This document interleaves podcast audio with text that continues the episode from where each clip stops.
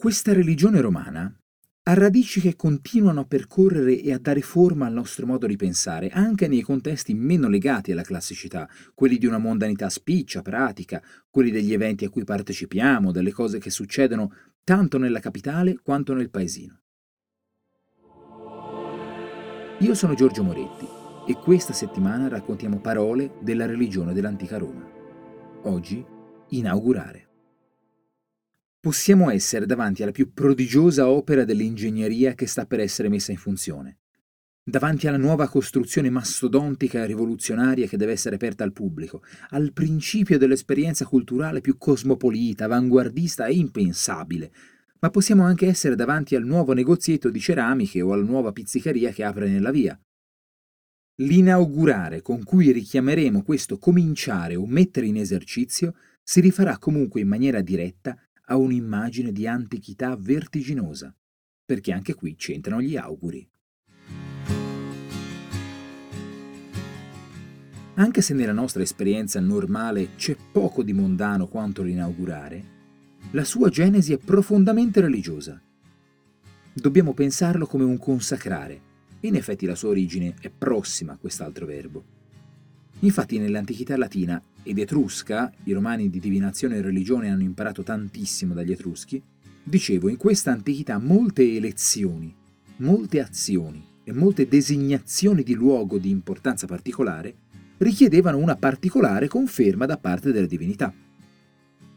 E pare che proprio questa conferma ci permetta di risalire l'albero etimologico dell'augurio, parente datato ma stretto dell'autore, dell'autorità, dell'augusto, dell'ausilio, dell'aumento.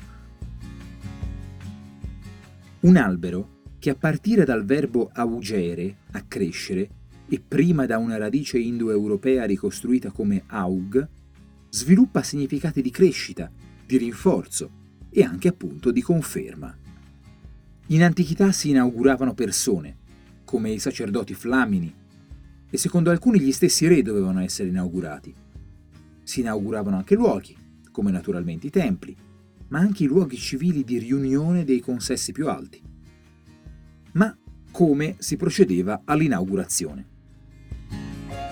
Il sacerdote, con la fascia tricolore, prendeva un forbicione? No. Ciò in cui consisteva la cerimonia dell'inaugurazione rispondeva a un fine semplice.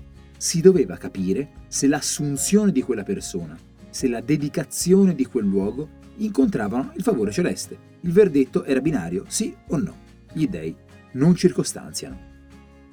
L'augure, al solito, arrivava che aveva in mano il suo solito bastone ricurvo, il lituo, e contemplava il cielo, cioè letteralmente circoscriveva, come dicevamo, la porzione di cielo in cui avrebbe osservato il volo degli uccelli, da cui avrebbe tratto l'auspicio.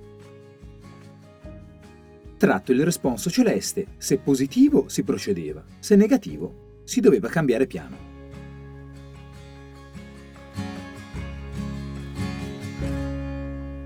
Dato curioso è che se in riferimenti storici alla latinità l'inaugurare era stato un termine ricorrente in italiano, prende il profilo che conosciamo oggi solo nella seconda metà dell'Ottocento. In quanto consacrazione cerimoniale, si presta a un'estensione pur sempre solenne che investe momenti in cui una celebrazione pubblica e spettacolare vuole festosamente o seriamente segnare un nuovo inizio, di funzione o d'esperienza, sotto un buon auspicio. Così, senza auguri col lituo, si inaugurano statue e parchi, strade e centri commerciali, kermesse e insediamenti, mentre la nuova pace inaugura un'era di prosperità e la GAF inaugura una serata di figuracce e imbarazzi. Inaugurata la giornata, vi auguro che prosegua bene. A domani!